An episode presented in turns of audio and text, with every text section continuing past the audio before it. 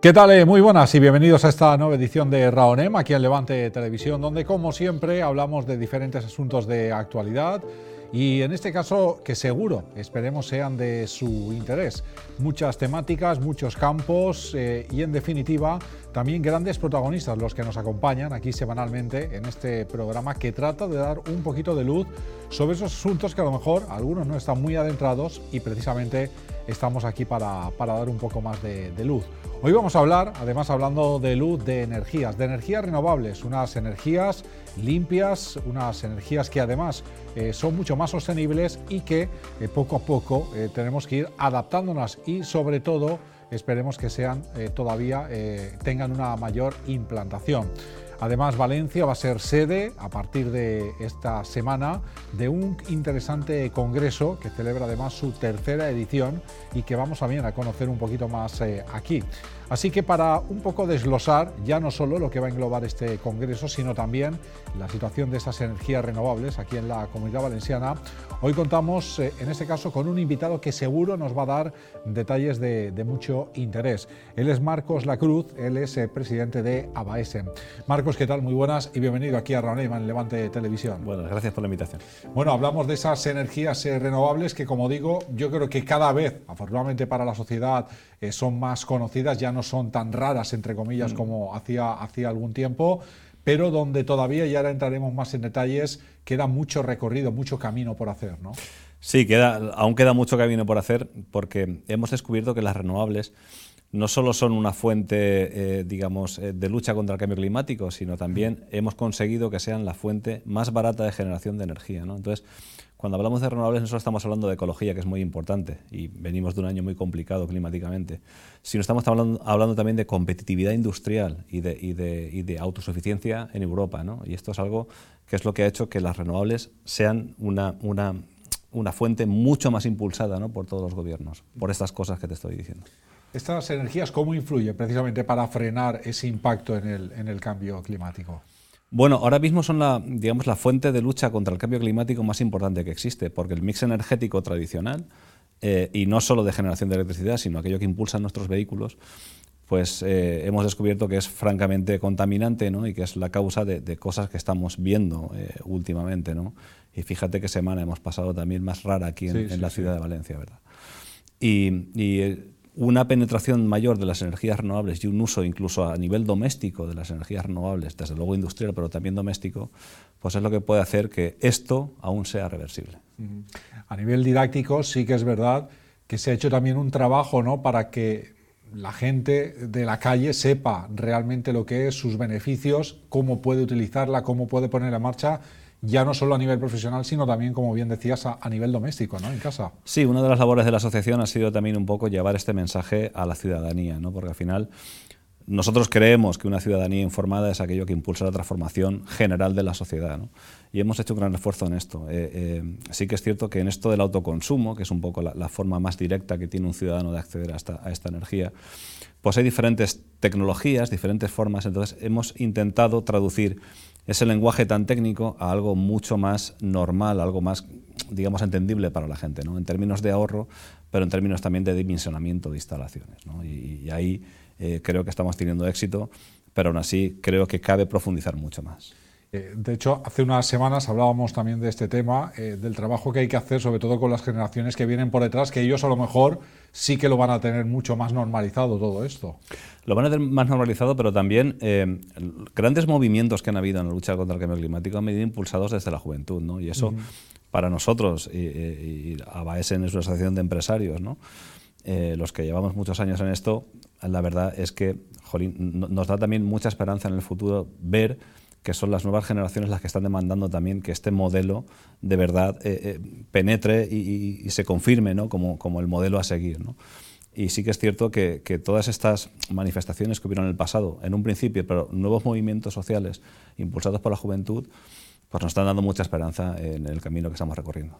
Dentro de todo esto hay que poner, como siempre, algún arterisco, creo, y alguna, entre comillas, reivindicación, porque... Ahora mismo, ¿cuál es la radiografía que tenemos aquí en la comunidad valenciana? Bueno, la comunidad valenciana, eh, digamos que hay muchísimo margen de mejora, ¿no? Eh, eh, por decirlo de una, forma, de una forma amable. Lo cierto es que estamos muy por detrás de, la penetración en energías renovables que nos corresponde, tanto por población como por densidad industrial. Estamos francamente por detrás. Y desde luego somos de las autonomías o de las regiones de, España que menor eh, esfuerzo han hecho por tener energías renovables en el sistema. Y esto es algo que nos da, francamente, una, profunda tristeza porque este atasco de expedientes que están, que están, que están habiendo en, esta, en esta comunidad es algo que nos sitúa muy por debajo de los niveles que la sociedad está demandando de nosotros. ¿Un tema burocrático? Absolutamente, no, no, no, tiene otra explicación, porque, porque fíjate, a nivel empresarial, a mí me gusta decir que la comunidad valenciana es la comunidad que más densidad de empresas de energía o relacionadas con la energía tiene de España, pero de Europa también. O sea, que decir, estamos todos aquí, ¿no? Y el, no conseguirlo, yo creo que obedece también un poco a, una serie de mejoras que necesitan todos estos procesos burocráticos, porque hay que decir también, como no puede ser de otra forma, que el sector energético está muy regulado, ¿no? porque tiene que ser muy garantista con su entorno, con el medio ambiente y con también el paisaje. ¿no? Entonces, hay que decir que en esta comunidad quizá o nos hayamos pasado de frenada o a lo mejor también eh, los procesos burocráticos merezcan una revisión. Siempre se suele decir que las comparaciones son odiosas, pero sí es cierto que respecto a otras comunidades muy próximas, como por ejemplo pueda ser eh, Murcia o, Andalucía, eh, estamos viendo datos diferenciales muy, muy grandes, ¿no? Bueno, tan grandes como hay, un abismo entre Castilla-La Mancha, por ejemplo, y la Comunidad Valenciana, pero donde vayas, Aragón, Murcia, Extremadura, bueno, Andalucía, y, son, y son regiones, eh, salvo Andalucía quizá o Murcia, son, regiones que no tienen un mayor recurso solar que nosotros. La comunidad valenciana es rica en este nuevo petróleo, muy entre comillas. ¿no? Me gusta la palabra, pero para que la gente lo entienda. ¿no? Tenemos un nuevo petróleo que es el sol, que además nos, nos llega de forma gratuita todos los días. ¿no? Entonces, no estar sacándole provecho a esto, como sí lo han hecho otras comunidades, y no es por falta de empresarios, al final es, es algo que, que hay que mirarse muy bien. Estaba en alguna entrevista que has concedido también, he, podido leer, ¿no? que, comentabas eh, la importancia ¿no? de lo que son nuestras empresas, del papel que están haciendo fuera de la comunidad valenciana y que desgraciadamente aquí, eh, por todo eso que estás comentando, no lo pueden llevar a cabo. ¿no? Mira, si te es digo, una sensación un poco de impotencia, ¿no? Sí, no, no, y de incomprensión. O sea, al final, al final después de tantos años y con la vocación de, servicio y de ayudar que tiene la asociación, eh, solo te queda incomprensión, porque además no, hemos tenido, desde el mundo de la política, no hemos tenido un mensaje contradictorio de decir, oye, no queremos apostar por este modelo. Porque aunque, aunque nos sabría mal, lo entenderíamos. Pero el mensaje ha sido de aliento también un poco, no, no, seguir. Eh, y al final, pero eso no se traduce en expedientes. Pero si te digo que la empresa más importante de toda Europa de, fabricación de componentes electrónicos relacionados con la energía es valenciana, eh, te sorprendería. Si te digo que la, empresa, la primera empresa que consiguió conectar un parque fotovoltaico en Japón, siendo no japonesa, es de aquí de la Comunidad Valenciana, también te sorprendería. Eh, la empresa que más eh, megavatios consiguió conectar en el Reino Unido en el año 18, 19 y 20 también es de la Comunidad Valenciana. En Chile hay muchas empresas valencianas. ¿no? Entonces, eh, te digo, yo, estoy francamente orgulloso de los empresarios que representamos y, no es por falta de talento que esta tierra no se desarrolla. Porque ahora mismo Abaesen, ¿con cuántas empresas cuenta, eh, más o menos? Bueno, somos unos 200 entre asociados y colaboradores también, porque Abaesen es una asociación también muy abierta ¿no? a otros colectivos. Y, sí que es cierto que, tenemos ahora mismo una potencia eh, como sector también oye, que, podemos también un poco sacar pecho y decir que esto es una industria en sí misma, que no es, que no es simplemente generación de energía, sino también hay muchos empleos, estamos dando empleo a unas 7.500 personas, estaremos cerca de, entre 8 y 10.000 millones de dólares de facturación eh, consolidada. La asociación está creciendo mucho. Sí, sí, sí. Y, y, oye, es un sector que, desde luego eh, puede mirar de tú a tú a, cualquier otro, vamos. Eh, ¿Cuántos proyectos aproximadamente ahora mismo están pendientes de, de recibir ese, ese OK? Bueno, eso va evolucionando. ¿no? La, en la última radiografía nos dice que hay unos 420 expedientes ahora mismo en algún punto administrativo pendientes de resolución. Pero el número, lejos de ir decrementándose, va aumentando. Entonces, eh, aquello de las gallinas que entran por las que salen, pues están entrando más gallinas, desde luego, de las que, de las que salen y, y la verdad es que la Administración ahora mismo tiene que dar un, golpe, un cambio eh, eh, eh, para poder darle solución a todo esto. Porque, repito, no, no, es, no es el sector energético el que se ve perjudicado, es toda la sociedad y muy concretamente otras industrias ¿no? que son intensivas en consumo de energía. ¿Habéis tenido contacto, habéis tenido entrevistas con representantes de la, de la Administración, sobre todo a nivel de Generalitat? No, constantemente. O sea, quiero decir, hay, el nivel de interlocución es máximo, con, además con varias consellerías. Tenemos un grupo de trabajo que se reúne permanentemente para analizar el estado de los expedientes. Hemos hecho nuestras sugerencias eh, eh, a nivel de cambios administrativos y de, y de mejora de procesos pero un, por un ejercicio comparado, o sea, qué nos está funcionando en otras comunidades y aquí no, o sea, tampoco, en esto tampoco hay que inventar muchas cosas, hay cosas que funcionan perfectamente en otras autonomías que podemos replicar aquí. Y es un poco nuestra mayor reivindicación. Esperamos que hayan cambios en breve, pero lo cierto es que va pasando el tiempo y, la sociedad demanda eh, nuevos proyectos. Entonces, sí, es verdad que en diciembre eh, la Consellería de Industria, por medio de su consellera Nuria Montes, sí que anunció un plan, un plan de choque, ¿no? Estamos esperando a ver en qué se, en qué se concreta. Desde luego, la, asociación ha trabajado mucho con su, con su equipo y he decir que, de nuevo, la interlocución es, es máxima y tenemos muy buenas sensaciones también de las reuniones de trabajo pero llevamos muchos años de retraso y ah, lo que necesitamos ahora mismo es ver resultados. Nos relajaremos mucho cuando esos 400 expedientes se vayan resolviendo a razón de 50 expedientes al mes por lo menos, porque si no, esto no vamos a poder llegar a los plazos administrativos que también son importantes. ¿Qué papel, eh, Marcos, juega en todo esto, por ejemplo, también los, los ayuntamientos? Los ayuntamientos son, son importantísimos porque al final eh, es donde vamos a instalar también nosotros nuestras, nuestras instalaciones fotovoltaicas, también eólicas, pero fundamentalmente ahora mismo eh, fotovoltaicas. ¿No? Entonces, los, ayuntamientos tienen también eh, eh, que expresar su opinión en cuanto a las instalaciones y también tienen que regular un poco su, urbanismo para eh, efectivamente poder aceptar este tipo de instalaciones. Es cierto que ha habido últimamente cierto debate también un poco por resistencias en algunos ayuntamientos. yo creo que en algunos casos poco justificadas, hay casos en los que sí. Porque también te voy a decir una cosa, de 420 expedientes sería iluso pensar que son todos perfectos. Pero para eso está la administración. No podemos tampoco nombrar eh, eh, el todo por las excepciones. De esos 420 expedientes, muchos decaerán porque no son compatibles con el entorno. Pues que decaigan, pero que no se queden ahí. ¿no? Entonces sí que es cierto que en algunos ayuntamientos han habido ciertas fricciones con, algunas, con algunos proyectos en concreto, pero esto no puede ser la norma. Quiero decir, eh, eh, la mayoría de ayuntamientos están dispuestos a, recibir eh, este tipo de instalaciones porque además suponen un incremento también de, beneficios para las arcas municipales y una generación de empleo en aquellos municipios que más lo necesitan, en las comarcas del interior. Claro. Entonces, creo que se está llevando a un debate una serie de excepciones que no corresponden, desde luego, a la norma general lógicamente, como decíamos antes de la didáctica, a lo mejor también necesitan ellos ser informados ¿no? para dar ese, paso. ¿no? Entiendo que a veces es por falta de, información. ¿no? Es por falta de información, efectivamente. Y, nosotros, ya te digo, tenemos un think tank de Smart Cities en el cual hay más de 150 ayuntamientos representados y, nos esforzamos mucho también un poco por, por, contar todo esto. Pero hay que decir una cosa, la realidad de los municipios de la Comunidad Valenciana no es todo ayuntamientos como Valencia, Gandía o Antenien. Quiero decir, hay ayuntamientos pues que tiene un técnico municipal que va allí una vez a la semana o cada 15 días, que tiene sus horas y que, y que hay ciertas cosas, oye, que tienen que opinar con fundamento. ¿no? Entonces hay que ayudarles también, pero desde el punto de vista administrativo, que les lleguen las cosas muy resueltas para que ellos también puedan expresar su opinión con fundamento. No, no tiene tampoco demasiado sentido, y, lo digo de verdad, ¿eh?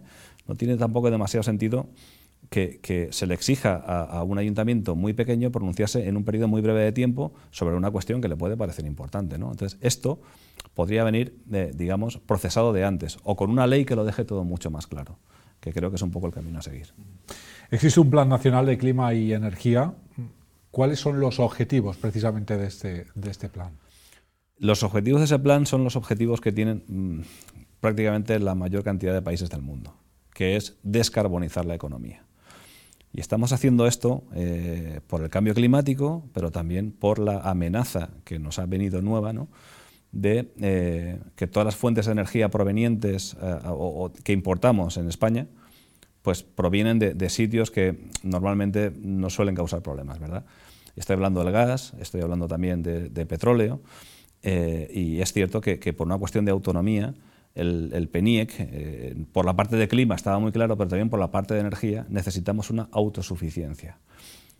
Qué lejos queda aquello de las mascarillas, ¿verdad? ¿Te acuerdas? Sí, hombre, claro, claro. que en un momento de necesidad, qué poco se acuerdan los países de la, de la solidaridad. ¿no? Pues algo así puede pasar con energía. Y si hemos descubierto que tenemos una fuente, como es el sol, que nos da energía gratuita o muy barata, eh, de una forma eh, medioambientalmente correcta, yo creo que deberíamos aprovecharlo ¿no? y, ser una potencia en ese sentido. Entonces el PENIEC va por ese camino. Eh, hablábamos de la comunidad valenciana. A nivel europeo, por ejemplo, ahora mismo, desde el desconocimiento, Marcos, ¿en mm. qué situación o en qué posición estaría, estaría España? Bueno, España no lo está haciendo mal del todo, quiero decir, mm, va cumpliendo sus, compromisos y es cierto que tiene una serie de planes muy ambiciosos. Em, Alemania, Fíjate, Alemania, la soleada Alemania. Sí, sí, sí, Alemania eh, sigue por delante de, España en, potencia eh, fotovoltaica y en contribución eh, solar ¿no? en el mix energético. lo está haciendo francamente, francamente bien. Pero nosotros estamos, desde luego, comiéndole el, paso de una forma muy, muy acelerada, ¿no? precisamente por el recurso que tenemos. Es cierto que España se enfrenta a dos desafíos muy importantes. El primero tiene que ver con su escasa interconexión con Europa esto que está pasando con los camiones en Francia, pues pasa también con los cables de electricidad. No nos dejan pasar toda la energía que podría pasar ¿no? a través de los Pirineos. Y es algo en lo que España también tiene que hacer mucho, mucho esfuerzo porque tenemos la oportunidad de posicionarnos como potencia solar dentro del mercado europeo. ¿no? Y también el almacenamiento energético. La asociación está trabajando también mucho con el Ministerio y con la Generalitat para eh, que haya una normativa mucho más clara eh, a la hora de poder instalar baterías, no solo en nuestras casas, sino también en la red, para poder almacenar la energía que generamos durante el día. ¿no? Entonces, ahí hay, también margen de mejora. En un escenario idílico, Marcos, si se abriera esa compuerta de todas esas trabas eh, burocráticas que ahora mismo tenemos aquí en la comunidad, eh, ¿podría ser la Comunidad Valenciana una de las locomotoras de las energías renovables en España? Pues fíjate, de, las, de la energía renovable, eh, digamos, a nivel de producción, va a ser complicado. Y, lo digo por lo siguiente, porque hay otras autonomías que tienen, digamos, mayor extensión de terreno y llevan mucho hecho, ¿no? Entonces, por ahí va a ser difícil que nosotros le ganemos, por ejemplo, pues Andalucía en, un breve periodo de tiempo. Sí que podemos hacer otra cosa, que es captar industria, porque una cosa que tenemos mucho en la comunidad valenciana es una buena red, tanto eléctrica como de comunicaciones. Tenemos un puerto magnífico, tenemos un aeropuerto que funciona francamente bien, y, tenemos una densidad industrial muy importante. ¿Qué hacen empresas como PowerCo viniendo a la comunidad valenciana? Les gusta nuestro sol, les gusta nuestra sangría seguramente, pero no vienen por eso. Vienen precisamente porque dentro de este nuevo modelo energético se están buscando los emplazamientos donde la energía sea más fácil y más barata. Y ahí la comunidad valenciana tiene, tiene una gran oportunidad. Nuestra industria cerámica, por ejemplo, necesita de una energía mucho más barata y tenemos las renovables para poder ser competitivos. Entonces, la oportunidad de la Comunidad Valenciana no es ser la que más genera, pero sí la que más industria capta porque tiene un buen sistema energético. Y ese es un poco el desafío al que deberíamos. Y todo eso contrasta además eh, con el hecho de que Valencia ciudad capital va a ser capital verde, ¿no? europea. Sí, y además es, algo que, nos hace sentir también profundamente orgullosos. ¿no? Han, hecho un gran esfuerzo, el, equipo anterior hizo un gran esfuerzo eh, por conseguirlo y desde luego el nuevo equipo de, gobierno no solo sigue por esa senda, sino que también ha, decidido redoblar los esfuerzos ¿no? por aprovechar esa oportunidad que supone. Eh, en las políticas europeas, eh, pero también el, turista ¿no? E, europeo y, en, el mundo también de los negocios, el sello verde se valora mucho. Aquí hay veces que, que nos parece algo un poco exótico, ¿no? pero cuidado que la calificación crediticia de las empresas y también de las ciudades, porque se endeudan, van a venir muy determinadas por su capacidad de demostrar que son sostenibles. Y esto no sabemos aún la importancia que supone para una ciudad como Valencia ser capital, verde europea, pero creo que lo vamos a ver a lo largo del año. Pues seguro, seguro que sí. Bueno, y de todo esto y seguro y muchas cosas más, eh, vamos a, poder escuchar, además con grandes ponencias y, charlas y, debates, en ese tercer Congreso ¿verdad? Nacional de, Energías Renovables, que en este caso promovéis vosotros y que de nuevo va a tener a Valencia eh, como epicentro, ¿no?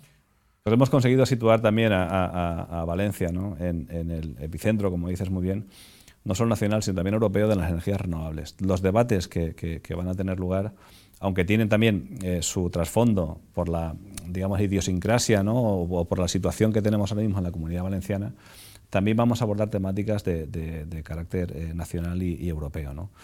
Y lo cierto es que eh, esto se consigue también un poco pues, por el apoyo de todas estas empresas que, soportan a, Baesen y también un poco por la importancia del tema que vamos, que vamos a tratar.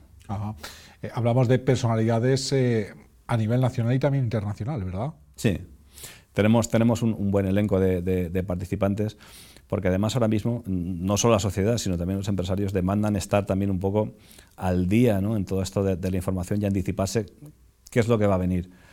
Porque aunque suene un poco también pretencioso, eh, eh, a mí me gusta decir que estamos en una revolución que es incluso mayor o más profunda que la revolución industrial. Este cambio de modelo energético que estamos viviendo, la, forma en la que estamos produciendo energía ahora mismo no tiene nada que ver con cómo será la sociedad dentro de 50 años. Y estamos viviendo ese momento y somos, podemos ser protagonistas de este cambio o unos meros espectadores. ¿no? Vamos a intentar de verdad liderar este cambio y generando valor en la comunidad valenciana. Además, este año creo que una de las novedades es que entregáis un, un premio ¿no? de una, a una persona, una personalidad eh, que trabaja en pos de todo esto. ¿no? Hemos querido también tener ese detalle con, con, con alguno de nuestros empresarios. Sí que es cierto, date cuenta que, que este sector también con tantos cambios y tal, pues también necesita cierto reconocimiento. Eh, y, somos un, sector relativamente nuevo y también, oye, presumir un poco también. Una vez ese golpe en el hombro se agradece. Un poquito de cariñito, sobre todo después de lo, que, de lo que hemos venido pasando en esta comunidad, yo creo que también nos viene bien. ¿no? Entonces es, es, es, un detalle que, que espero que, que, se consolide y que lo hagamos cada año, porque además la persona a la que saludamos yo creo que lo merece mucho. Porque además, eh, como tú bien dices, esa apuesta que ahora mismo pues tiene alguna complejidad aquí en Valencia, eh, necesita también ese apoyo para seguir persistiendo, ¿no? Para decir, oye, mira, que tengo que seguir, tengo que persistir en lo mío, ¿no? La verdad es que si algo define al sector eh, eh, renovable, y quizá concretamente fotovoltaico, ¿no? pero renovable en general, es su resiliencia, esta palabra que, hemos descubierto hace poco que nos gusta tanto, ¿no? pero pero date cuenta que venimos de, varias crisis ¿eh? y, en, los años, en todos los años 2000 te puedo decir eh, cuatro crisis muy importantes. Eh, pues hubieron impuestos al sol, hubieron, una, hubo una época en la cual no se hacía nada en este país y por eso estas empresas han triunfado tanto en el extranjero, porque aquí no tenían la oportunidad. Y, pues han, habido empresarios que de verdad pues estaban arriba, luego se han ido abajo, luego se han vuelto a reconstruir y ahora siguen estando en posiciones de, liderazgo. y es un sector que francamente no es, no es sencillo. ¿eh? Eh, y, repito, estos, estos reconocimientos yo creo que, que son, son oportunos. Para acabar, Marcos, ¿qué mensaje podríamos eh, dejar un poco como titular ¿no? de, todo lo que hemos comentado aquí, de esa situación, de esto que nos estabas comentando ahora, de esa persistencia de muchos empresarios, de que no es fácil, pero al final es lo que tiene que implantarse? Pues mira, yo, el, el resumen para mí sería, tenemos la suerte de disponer de una tecnología que es la respuesta a la triple amenaza que tenemos ahora mismo, climática, económica y geoestratégica. Y tenemos, desde luego, que sacar la mayor cantidad de valor y de provecho posible de esta situación. Ese es el momento en el que nos encontramos. Pues con eso nos vamos a quedar. Marcos Lacruz, presidente de ABSEM, un placer, muchas gracias por, por estar con nosotros, que vaya muy bien ese congreso y que volveremos, claro que sí, a hablar de, de, toda esta temática interesante aquí en Levante Televisión. Cuando queráis, encantado. Hasta la próxima, gracias. Pues eh, hasta aquí el round de esta semana, como han visto, un tema más que interesante, implantado y además eh, yo creo que con mucho, mucho recorrido todavía por, por delante. Nada más, eh, gracias por su atención y hasta el próximo programa. Adiós.